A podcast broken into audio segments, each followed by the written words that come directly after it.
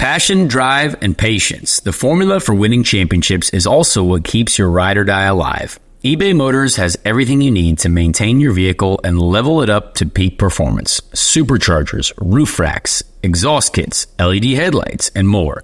Whether you're into speed, power, or style, eBay Motors has you covered. With over 122 million parts for your number one ride or die, you'll always find exactly what you're looking for. And with an eBay Guaranteed Fit, your part is guaranteed to fit your ride every time, or your money back. Because with eBay Motors, you're burning rubber, not cash. With all the parts you need at the prices you want, it's easy to make your car the MVP and bring home huge wins. Keep your ride or die alive at ebaymotors.com. Eligible items only. Exclusions apply. Picture this. It's blazing hot outside and you need to head to work. You get into your car and turn on the AC to get cold air pumping as soon as possible, but it doesn't work. Instead, blowing hot air out of your vents and directly into your face. No, your car doesn't hate you. This issue is commonly caused by low refrigerant due to leaks in the air conditioning system, and there's an easy, all-in-one solution that will restore the cold air in no time. There's no need to go to the shop and pay lots of money when you can save time and money recharging yourself with AC Pro recharge kits. AC Pro recharge kits make restoring cold air easy for even those with zero DIY experience. And the AC Pro app offers clear, vehicle-specific instructions to help you get the job done in less than 10 minutes. So pick up an AC Pro recharge kit at any store selling auto products and confidently restore your car's cold air yourself today. Be a pro with AC Pro. This is a production of Dirty Mo Media.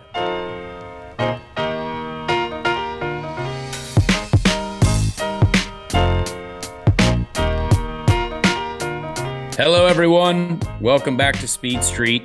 My name is Connor Daly, clearly a different host voice that normally doesn't do our introductions because our pal Joey...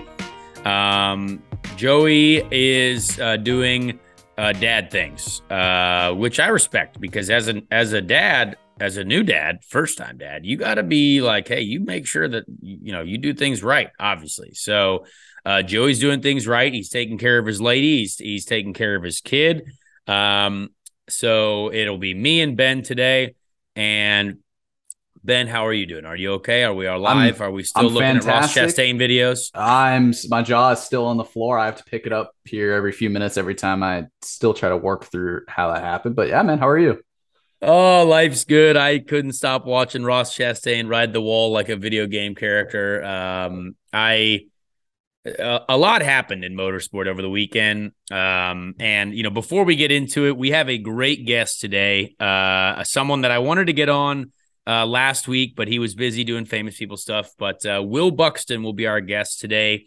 If you don't know Will, obviously we want a lot of motorsport fans in general. Like we want to combine the communities. If you're an F1 fan, we want you to be able to listen. If you're a NASCAR fan, we want you to be able to listen. If you're an IndyCar fan, we definitely want you listening. But Will Buxton has done a lot with IndyCar in the past. He's worked for Speed Channel when Speed Channel did Formula One. He's worked for NBC when NBC did Formula One, and then also kind of came over to do a bit of IndyCar stuff as well.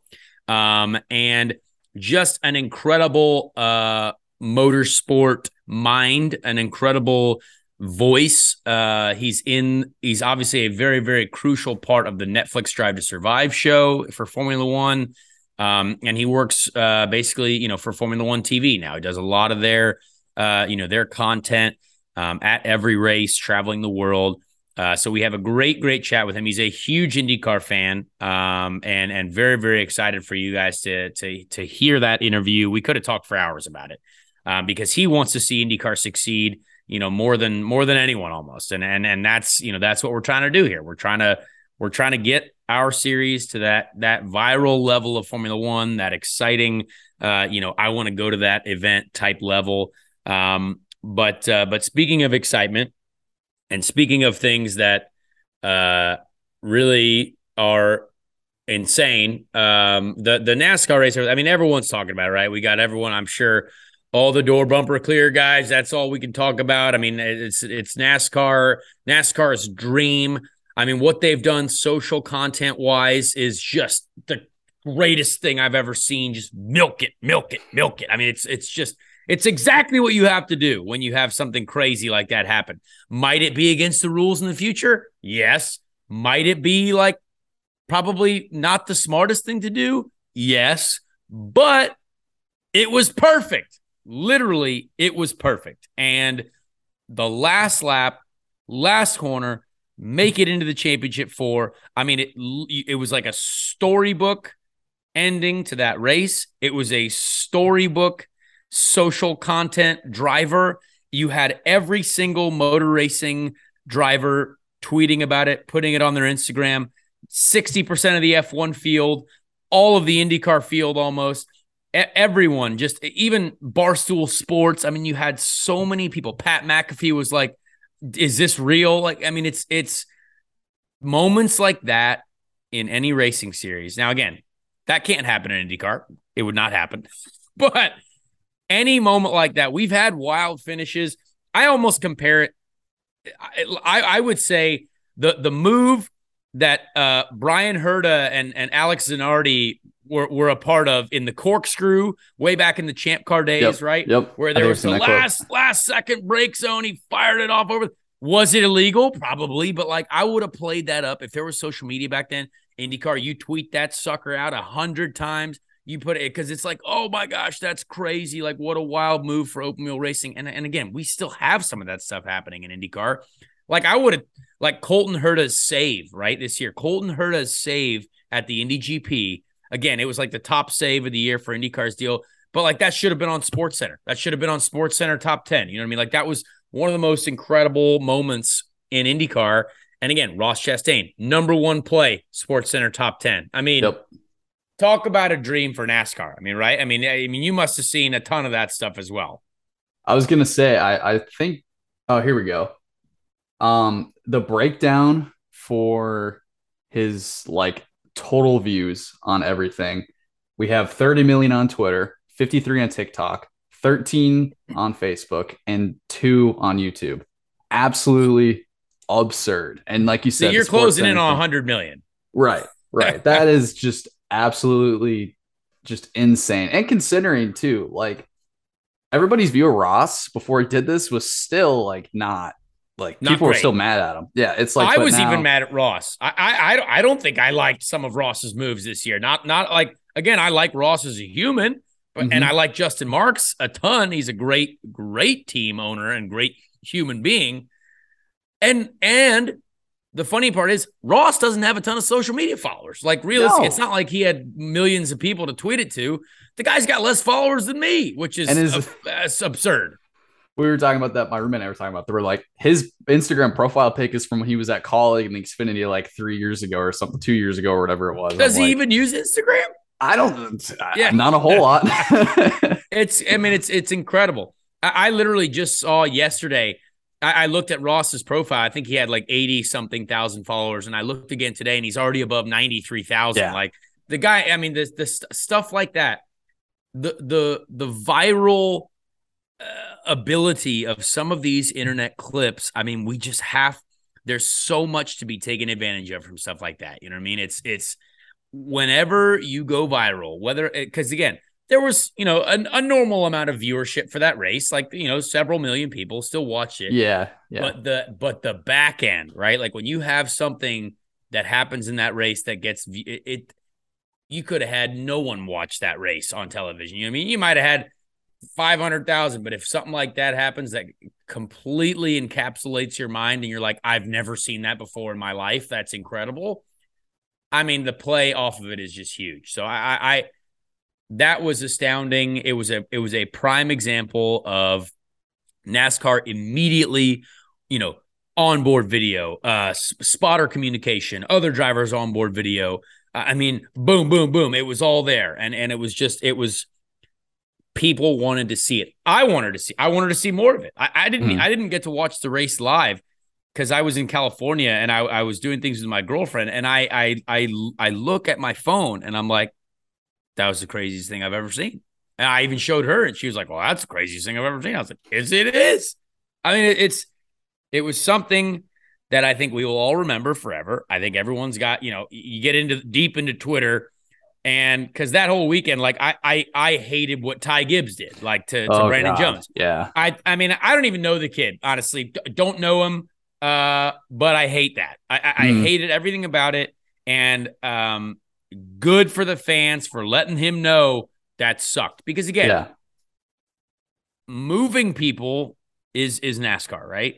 But I think, and people understand that. I don't think there would have been as much of a row, as much of a, you know, potential like fight that could break out in the stands, right? If he would have just, I'm gonna move him up to the second lane, and I'm gonna take the inside, and I'm gonna win by a hair.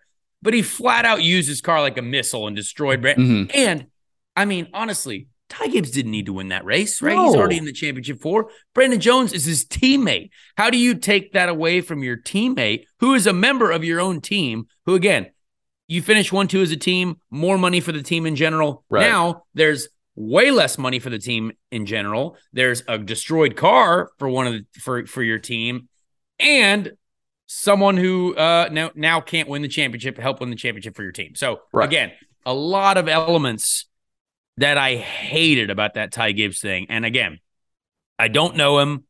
I from what I hear, not a great reputation in the paddock now, and even before. And he, I mean, again, maybe I'm sure NASCAR's thanking the Lord Jesus for this guy, because again, Kyle Busch is very popular. Not a lot of people like Kyle Busch as well, but he's a complete icon. Maybe Ty Gibbs is that next guy. I don't know. Who knows?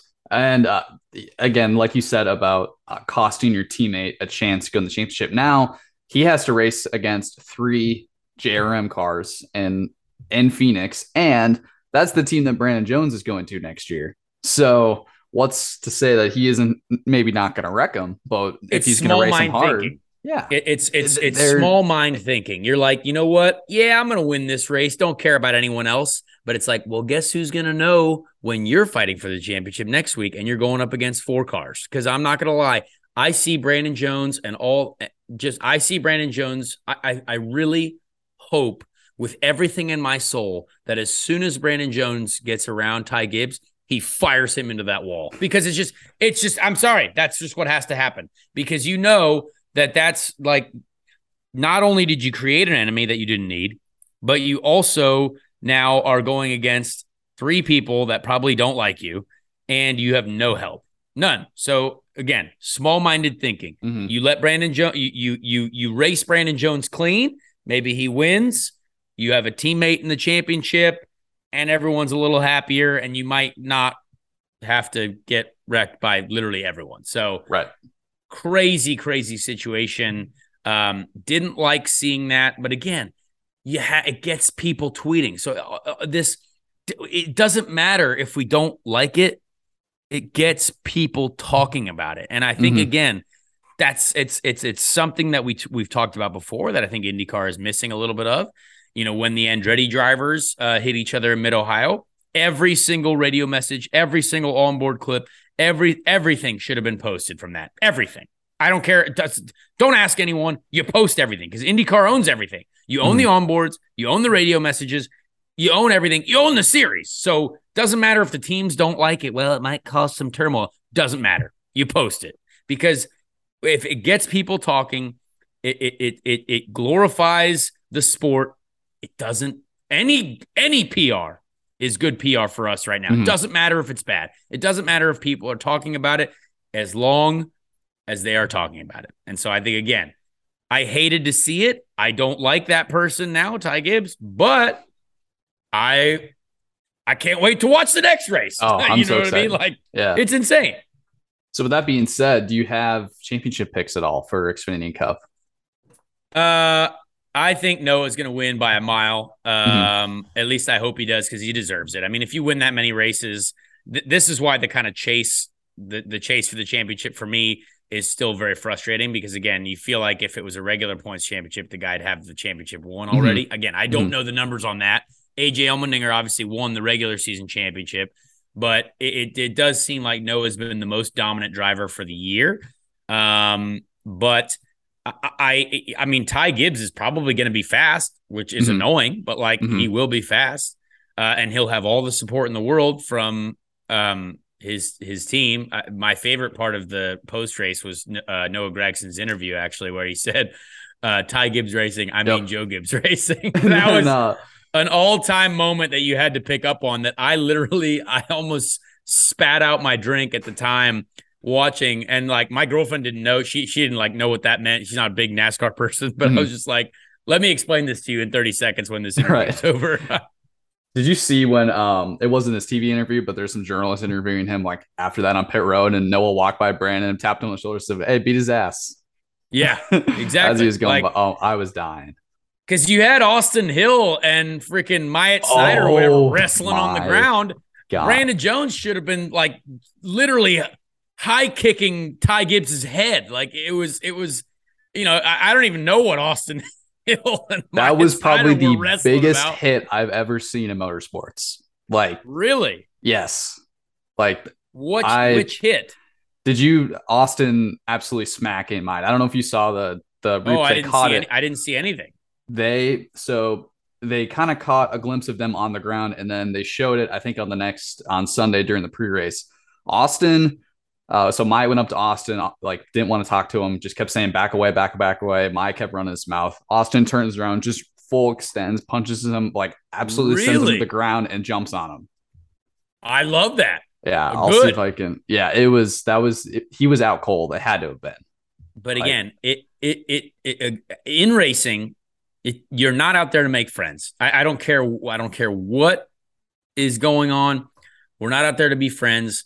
Like, we as IndyCar and drivers need to understand that if you want to go and tell someone that they suck or that you had a problem with their move, you absolutely do it.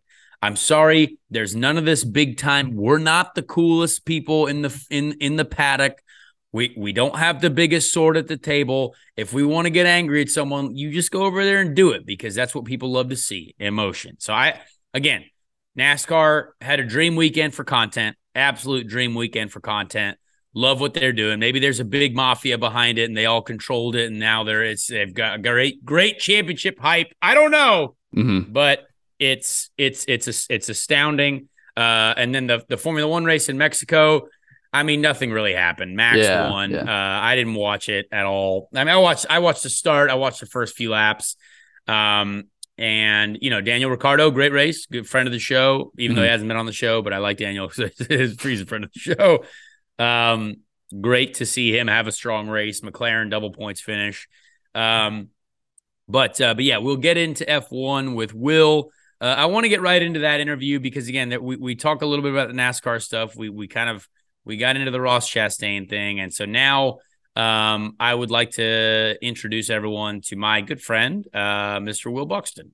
Another day is here and you're ready for it. What to wear? Check. Breakfast, lunch, and dinner? Check. Planning for what's next and how to save for it? That's where Bank of America can help. For your financial to-dos, Bank of America has experts ready to help get you closer to your goals. Get started at one of our local financial centers or 24/7 in our mobile banking app. Find a location near you at bankofamerica.com/talktous. What would you like the power to do? Mobile banking requires downloading the app and is only available for select devices. Message and data rates may apply. Bank of America NA, member FDIC.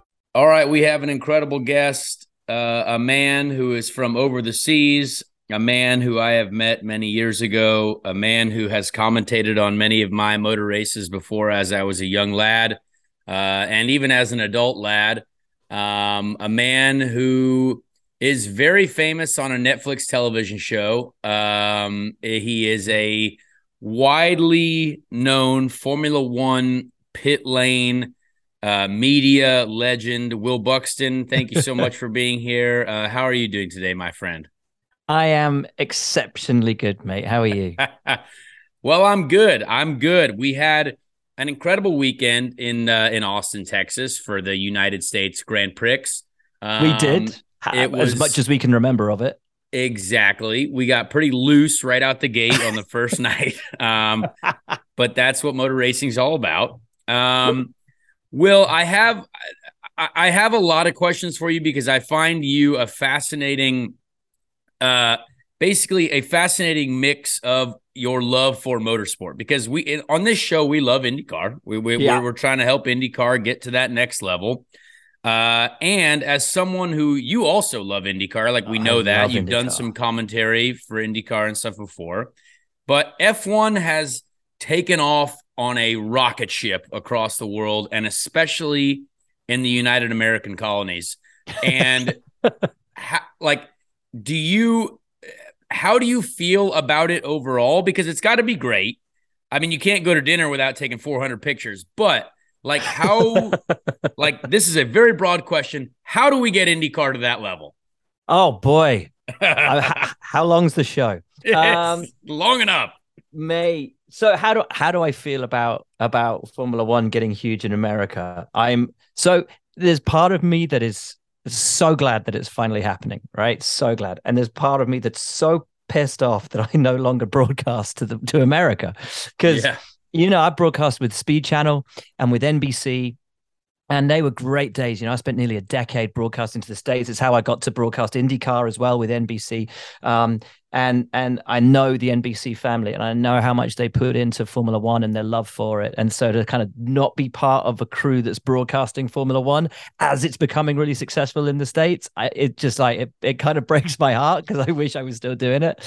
But then to be a part of like the Netflix show and to be a part of F1 TV, which I know a lot of people in the States watch their F1 through, is it's amazing, man. And it's, you know, when we were with NBC, we were lucky if we got like 500,000 viewers for a race, and now ESPN's topping over 2 million a race, which is just insane when you think about how much it's grown. You know, 4 times the size that it was in just a couple of years.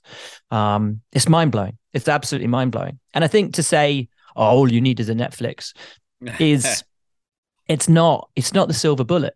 You know, it's not going to be this thing that is a universal kind of success formula for every championship and for every sport. And I know everyone's doing it. You've got, I think, tennis and golf are doing it with the same company that do the Formula One, and I know that MotoGP did one, but it wasn't this huge success, and it didn't suddenly launch MotoGP to new audiences. So there's something, I think, very unique about what Netflix did with Formula One, with Drive to Survive. And I think maybe a lot of that comes from the fact that Formula One for a long time was a little bit closed off. You know, It was a little bit secretive. It was difficult to engage. It was difficult to get into. So to have this program that got behind the visor and got, underneath the overalls and said, okay, these are the guys and these are the heroes and this is why they're amazing. And it kind of opened them up a bit. It was, I think, really opened the sport up a bit. And you know what it's like, and you've seen the change, and you remarked about it in Austin, just how different the paddock felt now to how it was like even 5 years ago. It's completely different. What's really interesting, I think, as well, is like maybe the magic of it comes from this, right? Timing is everything in life, right? Yeah. And if you see the way that show, when it premiered, right? Like when life kind of shut down a little bit and then people needed stuff to watch, and then like, well, hey, Formula One is really cool. Because to be fair, like it's a lifestyle and it's a sport that really not many people are even allowed into. Yeah. And then it's tough to be a part of that. It seems to be a very elite community. So it's like, whoa, hey, like this is like a now inside look at what is going on. And so you're right. Like maybe timing was everything. And again, once you launch into the stratosphere, guess what? I've seen gravity. It keeps you rotating around the earth, like the sun and the moon and all those things. And so now you're in the stratosphere. So you're up there. And it's like sporting Kardashians, isn't it? Yeah, like when you get a peek behind the velvet rope, you're allowed. Because the Kardashians have been famous forever. And exactly. Like, but now they're famous forever. But it was, why did that work? Because it was this opulent lifestyle that no one actually lived and felt completely detached from reality, which I guess Formula One has for a long time. And then when you see behind the rope and you realize it's just a family who, okay, have more money than God, but they're having stupid family arguments about the same old crap that we do. Okay, cool. Then we roll that to Formula One, and it's a similar kind of thing. Look behind the velvet rope, it's people. It's people who are chasing dreams and wanting to achieve things. It's heartache. It's success, it's failure, it's you know, it's every the driver personalities. Like I think there are great driver personalities that have never been taken advantage of until this era, right? Like we now see people that are, you know, you'd always see, like, obviously I spent years in the Formula One paddock trying to be a Formula One driver myself, and you see the passionate Spanish fans, the passionate, you know, the tifosi, you see all these certain fan bases. But now you have people that are like going to war for their guy on the internet. You know what I mean? Like their driver, whatever it is. F1 Twitter might be one of the most toxic places on the planet. But like, it's just people are really passionate about supporting their team, their driver, whatever it is. And I'm very, very interested to see if another form of motorsport can take that type of leap that Formula One did. I honestly don't know if it's possible. Like, we want a Netflix show, obviously, in IndyCar. I think it would be great. Could be amazing. No big deal. But I don't know if it has the same effect unless it's promoted in the same way or else it has the same type of kick. You know what I mean? It's interesting, isn't it? Because with Formula One, the drivers were quite secretive. You didn't know much about them. And in the old days, they were very guarded. Couldn't even get a text back. Bingo. Let alone a pass for the weekend. Yeah, exactly. But they were kind of, you know, they were closeted and they were told what to say by their press officers. So there's two things that's happened here. There's the advent of social media and drivers being much more open. There's the advent of the Netflix show as well and seeing behind the curtain as to who these guys really are. And that honesty that was then, you know, related back to them by the fan base as being something that was good and positive. And thank you so much, because now we see who you are. And that was all a mistake with the Netflix show, because they wanted to focus on Mercedes and Ferrari in the championship, and Mercedes and Ferrari season one just went, wait, you want to come into engineering meetings and like hear us? No, get out. We don't want a thing to do with this. So they had to look for something else. And they found Daniel Ricciardo and they found Gunther Steiner and they found, you know, these great characters. And they brought them out. And then Mercedes and Ferrari after season one went, well, shit, we need a piece of this, because this is incredible and we love it. So that's how that worked.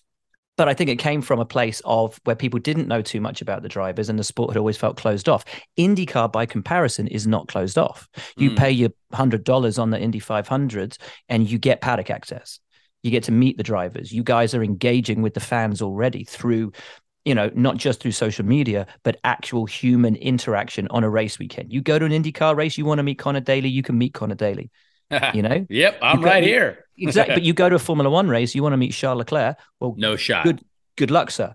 Yeah. You know, so you're already, that hurdle isn't something that has to be jumped in IndyCar, because you already have that personal relationship with the fans, which I think is one of IndyCar's real strengths, is that it is so community led and that it is, you are able to go and touch and meet and see your heroes. I love that about IndyCar. I love it.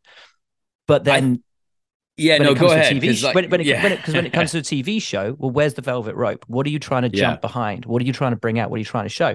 So if IndyCar are going to do a show like this, then they have to find their own angle, because repetition, simply doing it for the sake of doing it, isn't going to wash, and it isn't going to be successful because it isn't going to engage in the same way. So have a TV series, but if you try and do exactly what Drive to Survive has done, it's not going to work, because IndyCar doesn't need to do what the Formula One show did do, which is to open up the paddock. IndyCar paddock is already open. So you got to find a different angle, I think. Yeah, it's a very curious, it's an interesting diagram if you look at it, right? Because like some of the drivers actually recently on the IndyCar side, like I'll say they have actually presented the idea to the series, like, hey, I think people have too much access, because like maybe that is something that helps. But to be fair, I don't think we can limit that, right? Like we're already begging for people to be there and like any attention that we can get. And thankfully our paddock is very open. It's a great environment. You can usually get what you need to get people in and out and do whatever it is. But I still think there is plenty that the people don't know, right? That would be behind the scenes. Like whether that's, you know, again, they're not going to get people in engineering meetings, like, or real engineering meetings. That is, like, we've done fake engineering meetings for little YouTube videos and stuff like that. But like maybe there's, since a lot of us live here in Indianapolis, right? The show costs less to make because we're not traveling the world. You know, we're in North America. You have A lot of the drivers here in Indy, what are we doing outside of the track? What are we doing at the track? What are we doing in the bus slot in the month of May? I think you could do an entire show on the 3 weeks of May. You know what I mean? Like, totally. Yeah. And that is something that I think maybe it's a teaser, right? Hey, we do one show. We have a little bit less of a budget, but we start May 1. And May 1 to May 31st, that is like just full of, because we are the busiest we've ever been. And maybe that's something that helps, because maybe some TV producers, maybe they're not sold on everything, but like the Indy 500 is still, I mean, would you agree, still an upper echelon event for sure? I think it's one of the top 2 or 3 races in the world. You know, it's Le Mans, it's the Indy 500. I don't think you can find a Formula One Grand Prix that actually compares with either one of them in terms of what it means as a one-off event. Absolutely. Everyone says Monaco, but I don't agree. Monaco's, it's not a race in the way that the 500 or Le Mans is a race. And the prestige aligned to that, the achievement of what it means. You know, you don't get a big shiny ring when you win the Monaco Grand Prix.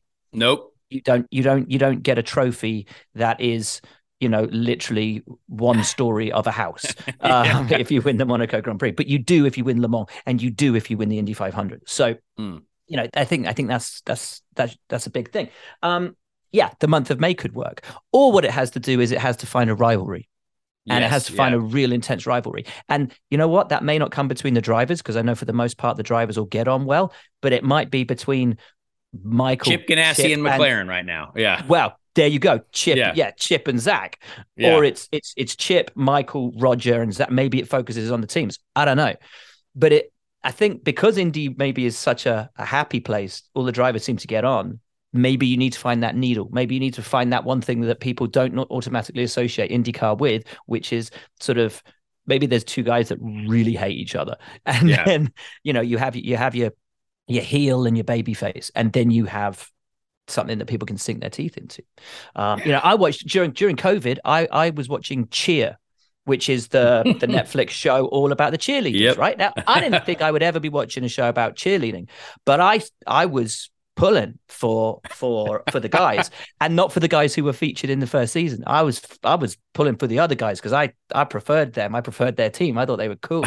And I've ended up sort of following the coach because I just thought he was great. But that's the strength of those kind of shows.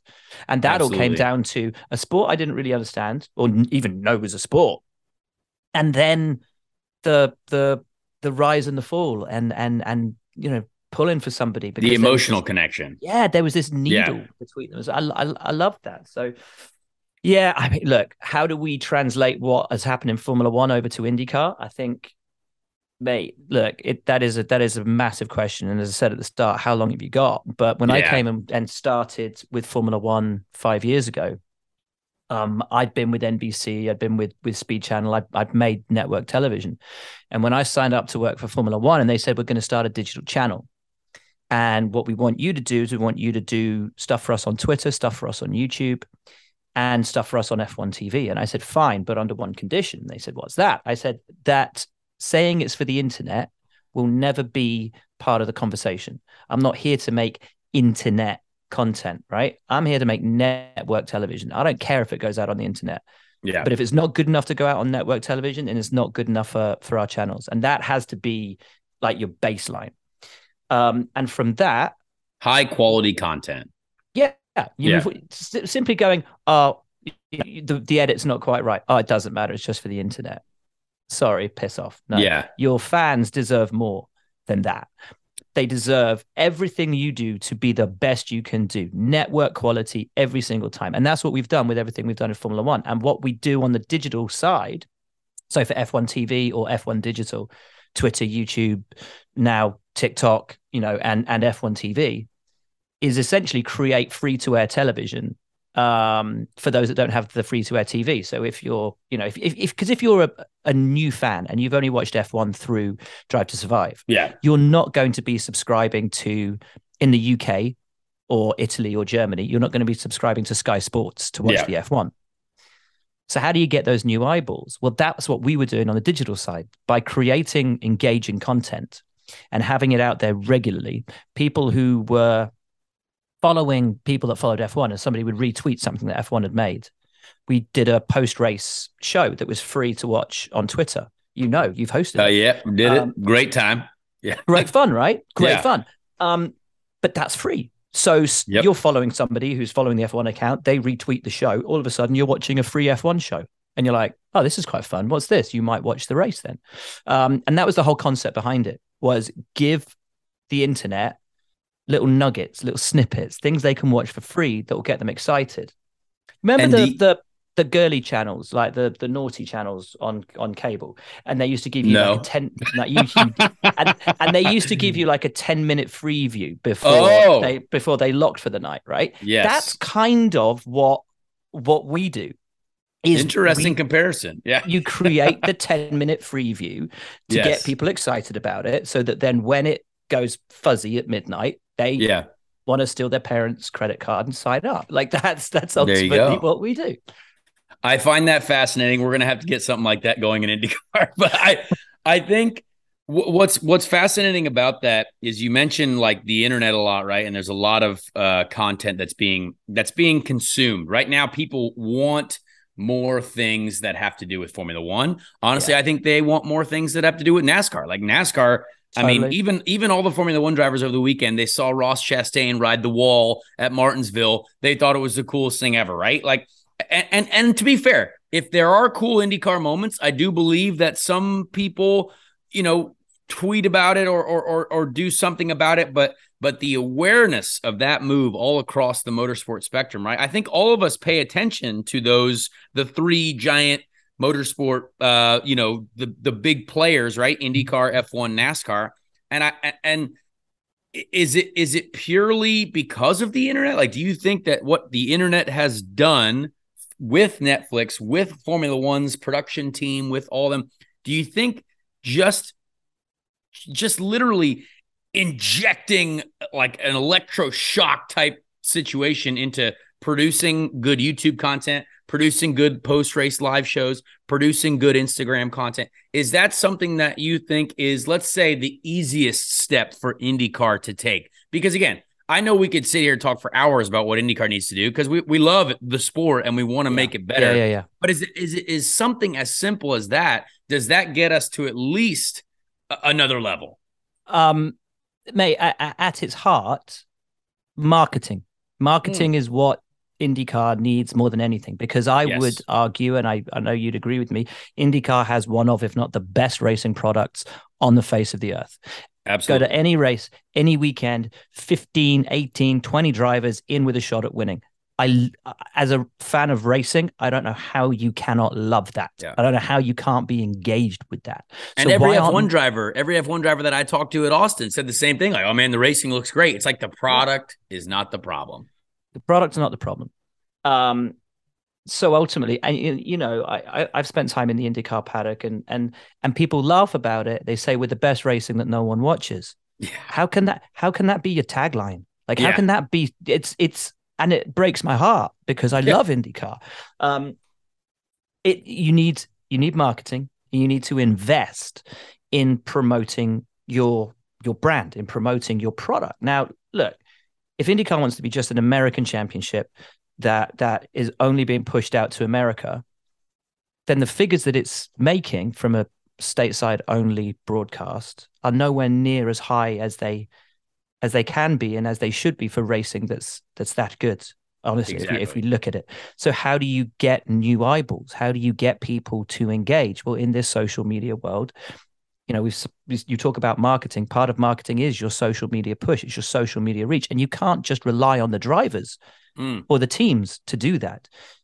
As the promoter of the sport, you need to be out there pushing and promoting your brand. It's what we do in Formula One. We're a very small team. But, you know, there is a constant content plan, you know, where even in the off season, the guys you know, running F1's digital platform are pushing, you know, 7-8 things a day onto their Instagram feed, onto the Twitter feed, whatever it might be, whether that's videos of, oh, here's the top 10 moments from 1986 or, you know, whatever it might be. There's always something to engage, you know, on this day, this happened. Let's remember this race that happened here, whatever it is, just constantly trying to engage, constantly trying to pick, because if, even if you pick up one new set of eyeballs that thinks that looks cool and I want to watch that, right. Yeah. But if you're going to grow, it's like, you can't buy a plant, right, and leave it in the sun and expect it to grow. You have to put it in fertilizer and water it, and you have to give it the nutrients and every chance of blossoming, because if you just leave it out in the sun, it will wilt and it will die, no matter how beautiful that plant is. And that ultimately is, you know, it sounds so basic and so simple, but that's it. Yeah, I mean, I think, you know, we did have, like, as much as we talk a lot about on this podcast about what we can do and how we can grow.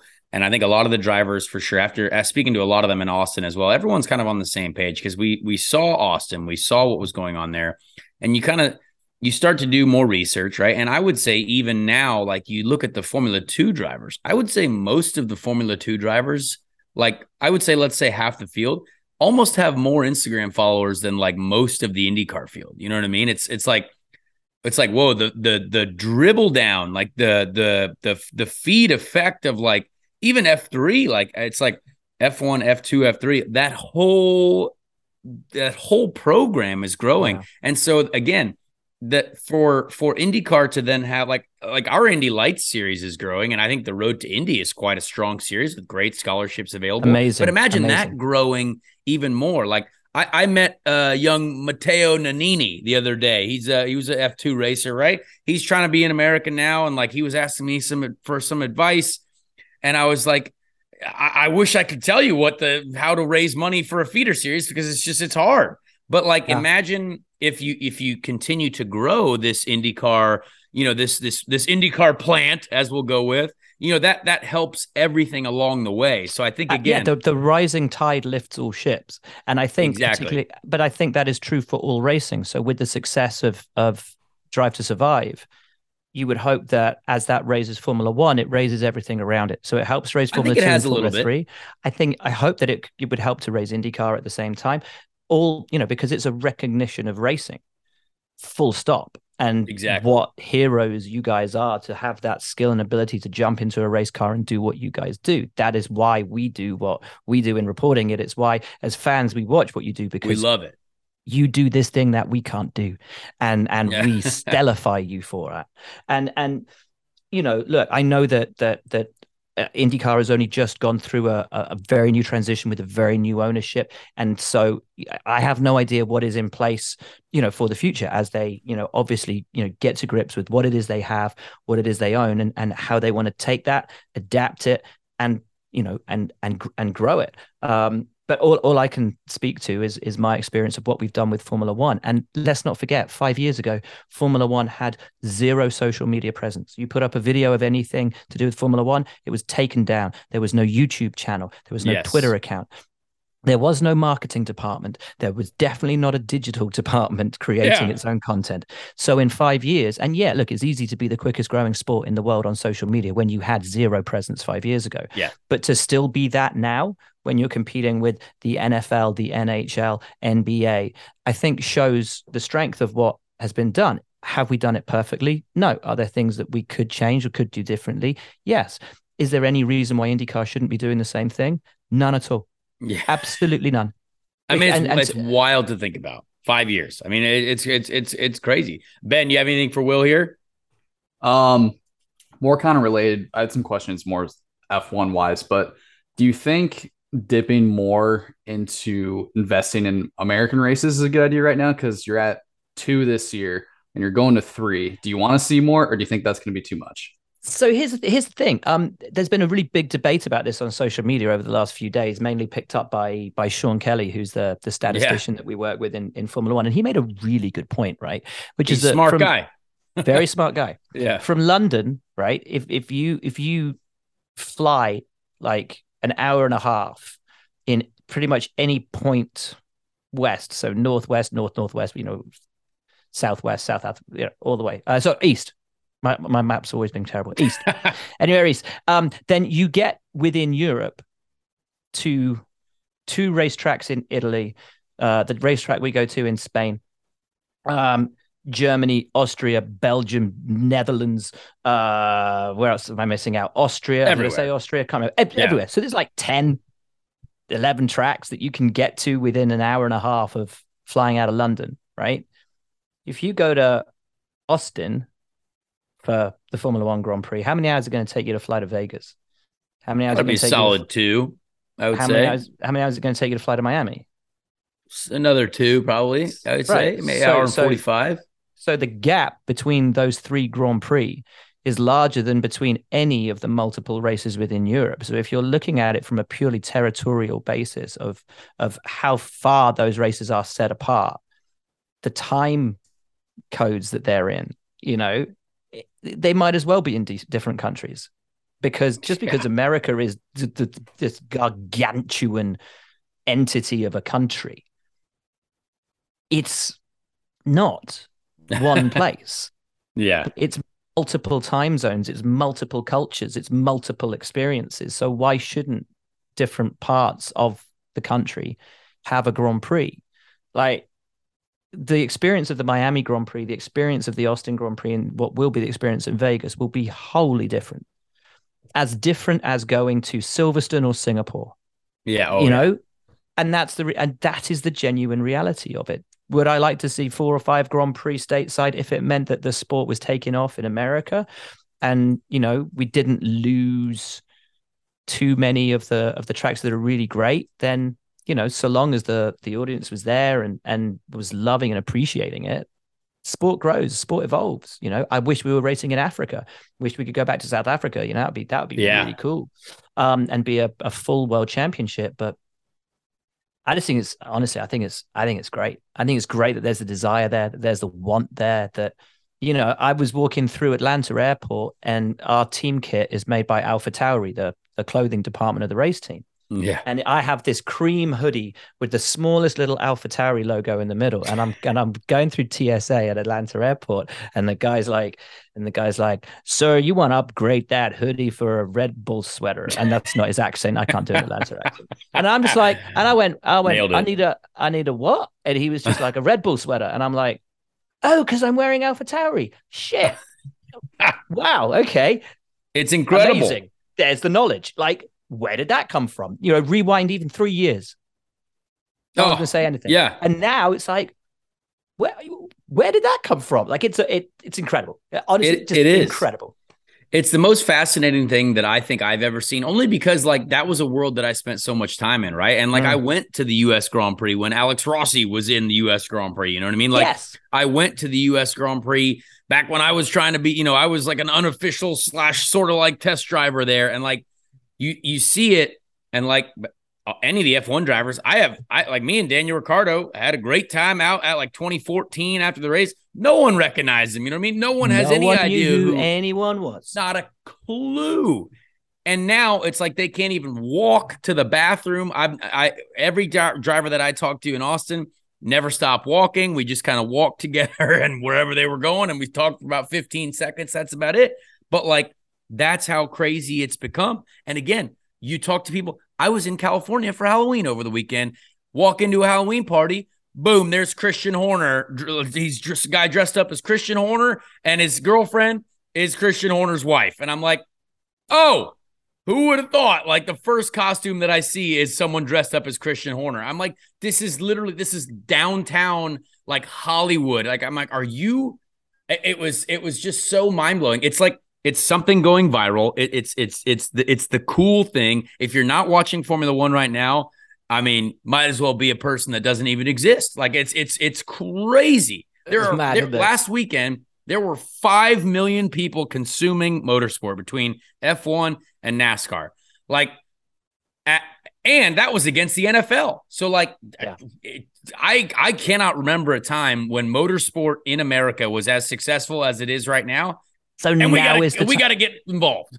Exactly. Now is the time. Now is absolutely, there has never been a time more perfectly suited than to make that push, to make that investment and say, right, you know, everything's moving forward. If we don't adapt and change and grow and move with it, we will be left behind. It's a scary thought. Like it really is. Cause that is a reality. Like if you don't get on this train, guess what? That train's going to leave. Like that train's going to leave you at the station. You know what I mean? But I'm sure look, you know, Penske Entertainment Group are smart people, you know, they must know, and they will of course know that this is, you know, the route that they have to take because I hope so.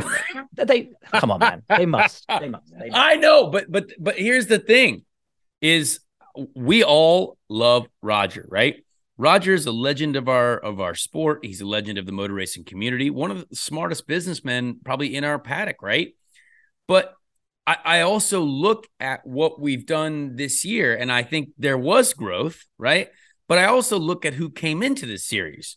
You have Jimmy Johnson as a full-time driver. You have Roman Grosjean as a full-time driver. You have, you know, all of this excitement. I thought the Indy 500 was absolutely electric this year. You know what I mean? It looked amazing. Incredible. And so I almost think that a lot of the momentum was actually because of what we as drivers were trying to do for the series and like some of the bigger names, what they brought to the series. You know what I mean? So like I just want to see a slightly more unified, like just a unified effort to be like, hey, we get it. Like, and it's actually okay to admit that we might not be doing all the things that we can right now. And look, that's totally fine. Just copy what F1 is doing. Literally, like, don't be afraid to copy what other people are doing. I would say that, you know what I mean? Just to get things going, like, hey, there's an example. It works. As someone who tries to look at data when I race, right? When I look at my teammates' data, he's doing something different to me. Maybe it's faster. Guess what I'm going to do? Try to do that. You know what I mean? So there's a lot that kind of aligns there. And I do hope it's hard to know what's going to happen because we can't predict the future. We're not a bunch of fortune tellers, but I know us as drivers. And I think a lot of the teams are busting their butts to try to promote this series. And I just hope that we can all do it together in a successful fashion, because again, we have a great product here. Yeah, you have a great product, an amazing product, and look, as you say, and the comparison to driving the car is a strong one, because you don't know if you've got the same equipment underneath you, you know, that's had the same investment, and obviously, you know, Formula One has a pretty big pot of money to sit on, and you know, it hasn't come from just, you know, rubbing together two dimes to make it work. There's been a solid and serious investment in what we've done on the digital side.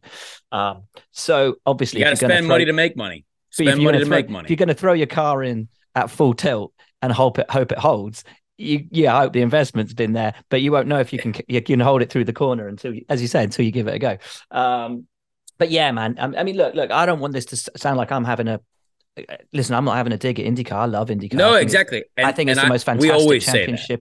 I think it's the most fantastic championship in the world. All I'm saying, I'm just coming from the experience of what we've done in Formula One, where we've come from, where we've come to. And you know, those learnings and those understandings of how it's worked and why it's worked and what we've been able to create in that time is something that, as you say, when you look at the data, when you look at those data points of how it's worked and why it's worked, let's hope that there's learnings in there for you know, any other racing championship in the world, to, let's say, Le Mans, you know, which doesn't have the same viewership that it used to have, to pick that up. I mean, we talk about the stories over the weekend. We talk about NASCAR and Chastain and the crazy bonkers, you know, insane brilliance of that. The other thing that I think caught a lot of people's attention was, you know, Ferrari launching their new Le Mans car. Oh yeah, first so time cool. Back in the premier category there. How cool is that? Like, it's the greatest time for us in racing. I think, you know, a Formula One that has fully gone global. You got a World Endurance Championship that has got Ferrari and huge names coming back, and you know, Peugeot, BMW, Porsche, BMW, and you know, all of this, you know, going back to Le Mans again. Total fever. You know, you've got IndyCar, which has got the greatest depth of field possibly in its history. Oh yeah. You've got NASCAR, which is crazy exciting at the moment. Okay, a couple of issues with the new car, but like crazy mad exciting and a brilliant run for the championship, you know, as it always seems to be. But you know, look at Christopher Bell's season. Where was he? 30th, yeah. and now he's probably favorite to take this thing. Like it's unbelievable. And you look at every single area of where motorsport is right now, and it's just brilliant. It just brings so much joy. And all you want to see is those figures for every championship rise. You want to see them go up because I want everyone to enjoy this thing that we enjoy. I want to be able to walk down the street and somebody be talking about, oh, you see the Grand Prix at the weekend. Oh, yeah. Isn't Max Verstappen brilliant? And then somebody else turn around and, you know, go, yeah, he's great. And someone else say, oh yeah, but Lewis is the greatest of all time. And then someone else turn around and go, nah, I think Scott Dixon would give him a run for his money. You know, that's what I want to see, you know? Exactly. That's what I want to hear. I mean, it is an exciting. You are exactly right. Because we don't talk about a ton about sports car racing on this podcast, but we probably will at some point as well. But you're right. In the World Endurance Championship, you have all these massive manufacturers. You have there is truly a massive need for motorsport apparently across this the whole platform, and we love that because that's what puts food on our table. And it's what like if I go to the internet every day and I see something new and cool happening in racing, I love that. And I think there are more people that I don't care if it's in WEC, dirt racing, NASCAR racing, IndyCar racing. Like there are 5 million people consuming motorsport last weekend. How are more people not watching IndyCar as well? I'm sorry, I don't know how that's not. I don't know how it's possible. It's like when they launched Extreme E, and I was like, wait, hold up. So you're going to do a rally. Wait, no, it's more like the Dakar. Wait, but you're going to have four cars on track at the same time. Are you mad? And then watched it and was like, oh, it turns out they are completely mad. And I loved it. It's great. Bring it on. But as you say, look, 5 million people watching racing last weekend. Yeah. Got to get those. Let's head back to the ball for Walsh. Got to get those numbers up. Those are rookie numbers. Get them up. Got to get those numbers up. Ben, do you have a last question for Will here? I think you talked about 5 years ago not having a social department, a marketing department, having that big presence in F1. I think increasing that and dumping money in that has really impacted like that kind of 18 to 35 demographic or whatever that is, Gen Z and millennials or whatever. That's one thing I've noticed as somebody that's in Gen Z is just the amount of people that are come up and be like, man, are you in F1? Are you in F1? I was like, yeah, I've been watching this since I was 8. No big deal, whatever. But what like right like how like have you seen that shift of more young people like just consuming F1 even at the track and coming up to you just overall? Oh yeah. It's I think that's one of the strongest parts of it, and I know that the guys, you know, back in F1 have got all of the data and that's one of the things with social, you know, is you can see who's following you and you know the age and the demographic of who's consuming what and when and for how long. But you see it at the racetrack. It's a more diverse crowd than I've ever seen. It's, you know, it used to be kind of your middle-aged bubble hat wearing, you know, European guy. And now it's international, it's men and it's women, it's different races.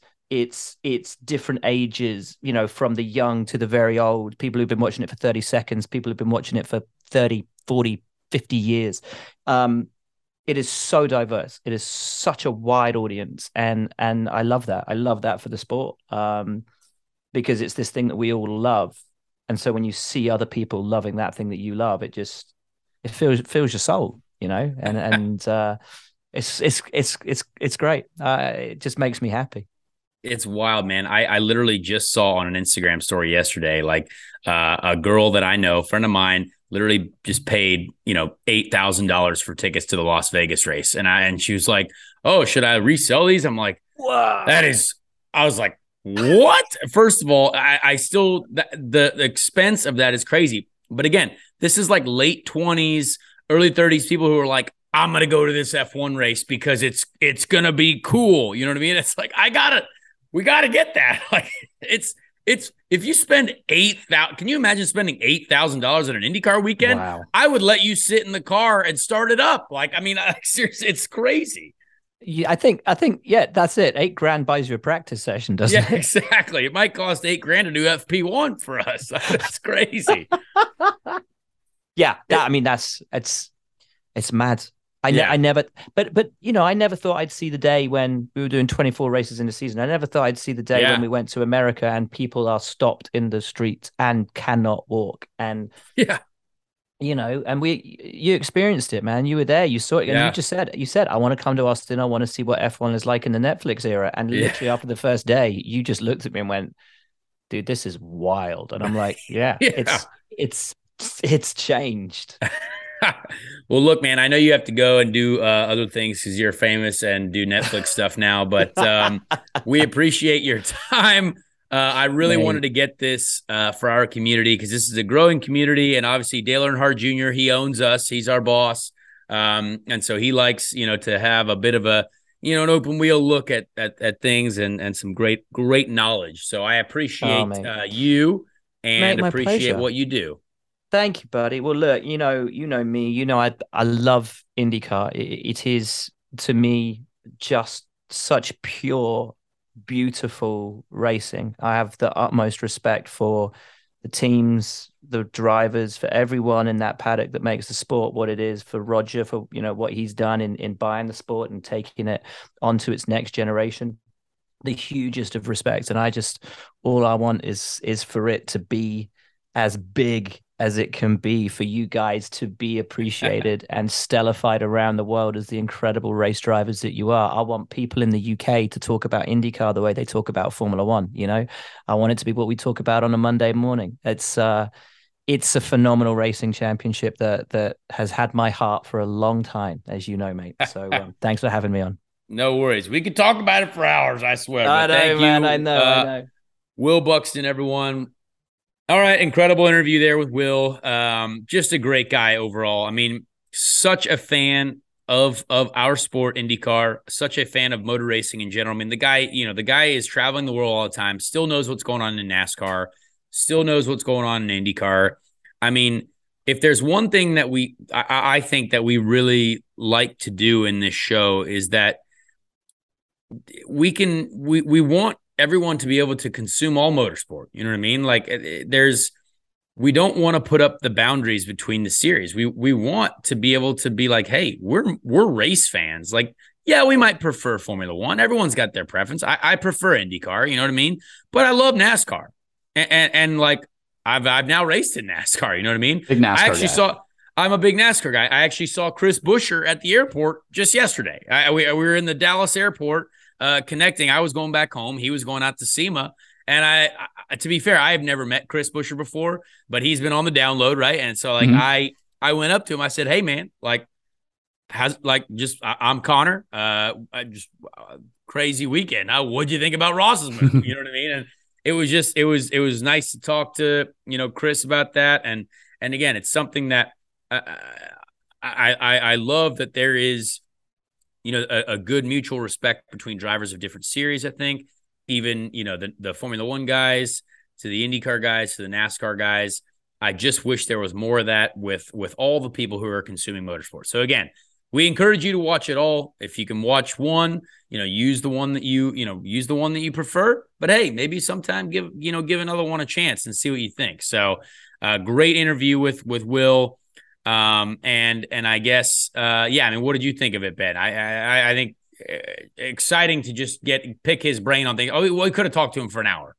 Yeah. He's one of my favorite personalities in F1, like hands down. And again, like you said, his knowledge about IndyCar, obviously F1, NASCAR, just how he keeps up to date and his insight on everything. And just talking about even just the social marketing side and digital stuff and how they do everything at F1 TV is just fantastic. And I think IndyCar and I think NASCAR to a certain extent can learn from that too. So very impressed with that.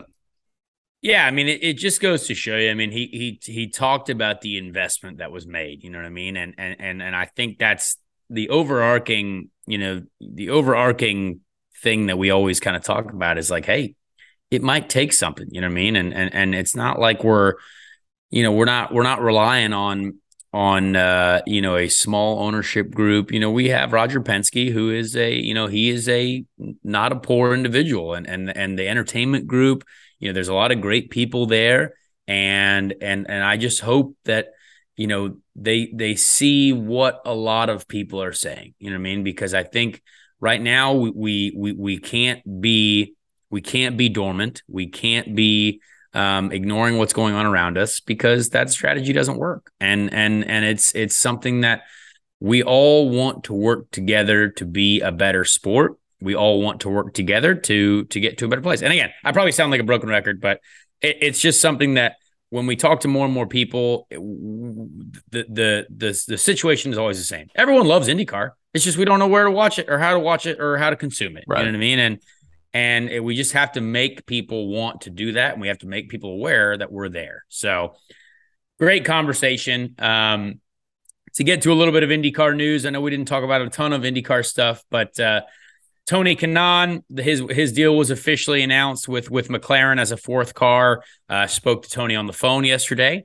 I had a question about Twitch streaming for him, and I said, I know you're busy because you just announced your 875th Indy 500, but please, you know, let me know, blah, blah, blah, on this. And so we had a nice chat.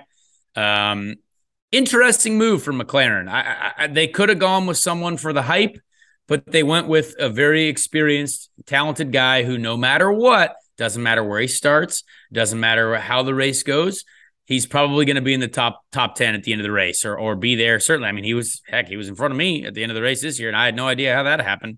And again, Tony is not going to just drive that race for anybody. I mean, he goes from Ganassi, who obviously won the race last year, to McLaren, who finished second and third in the race, second and fourth in the race. Like, you know, a team that is going to be, you know, a team that is probably spending the most money of anyone on their program right now. So count Tony in with a shot at winning a second Indy 500. Love to see that for the sport. There was also an interesting article that I just saw posted about 50 minutes ago. Maserati Autosport launches crowdfunding effort for Spirit of Speedway Indy 500 entry. Now, I've seen this before. It's painted on a wall on Main Street in Speedway, Indiana, I think. And I love that idea.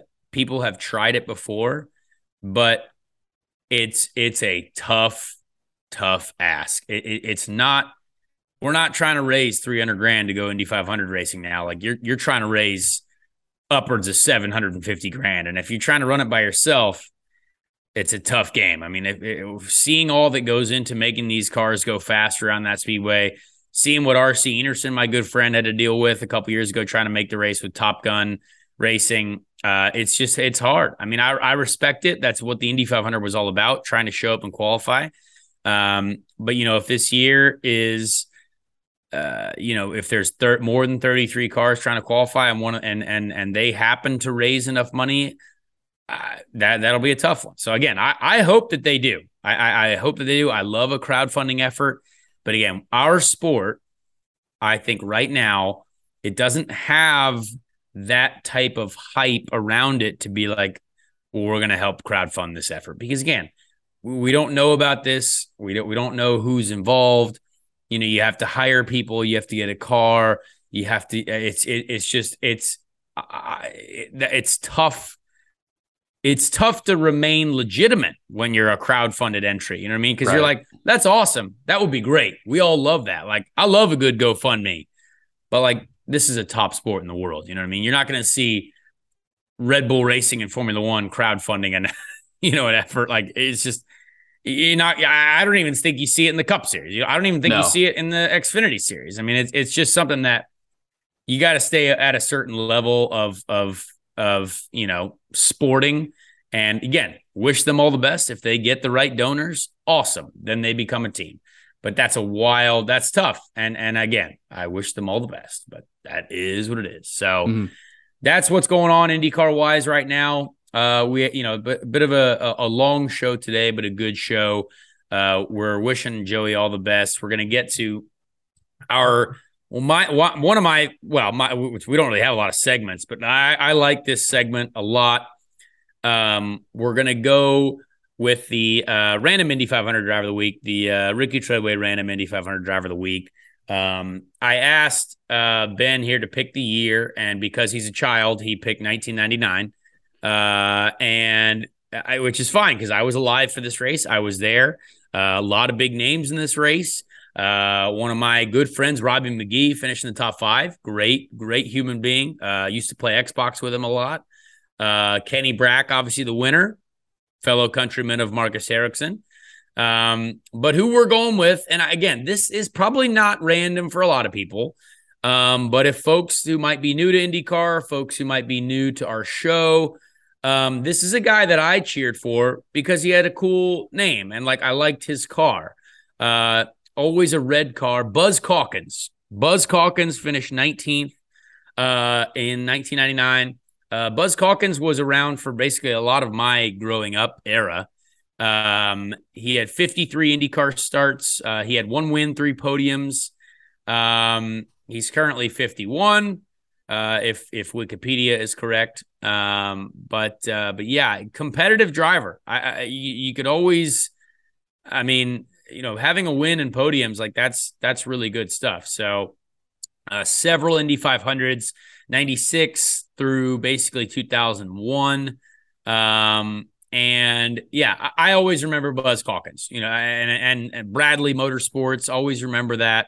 It was something that for some reason in my childhood, I remember Buzz Calkins. So we want to give him the respect that he deserves in the Random Indy 500 Driver of the Week segment. So any final words from you, Ben? Are we excited about Dale Jr.'s fire merch for his Bass Pro Shops new deal that was announced? Because I want to buy one of those shirts. Yeah, I do too. I think I'm going to be doing the same. That's really cool. One of the greatest shirts of all time. Yeah, the fish on there. I think I'm assuming Ryan Williams, JRM graphic designer, does a lot of their paint schemes. Did that, so he always does a fantastic job with that. We got NASCAR Championship this weekend. Cup Xfinity Truck finishing out that. Other racing wise, not really a whole lot going on, but make sure follow us, Speed Street Pod, Instagram, Twitter. I'm going to be starting up a TikTok for us soon. So stay tuned to that. Oh wow, TikTok! We're TikTok people now. Big TikTok people. We got merch. Go to dirtymomedia.com. Speed Street search, or if you're here in North Carolina, go to the JRM shop and pick up those. There you go. That's what we're talking about. Great show today. Appreciate everyone listening. We will be back next week with more exciting things to talk about. So thank you, everyone, and we'll see you next week out here on Speed Street. Check out Dirty Mo Media on YouTube, Twitter, Facebook, and Instagram.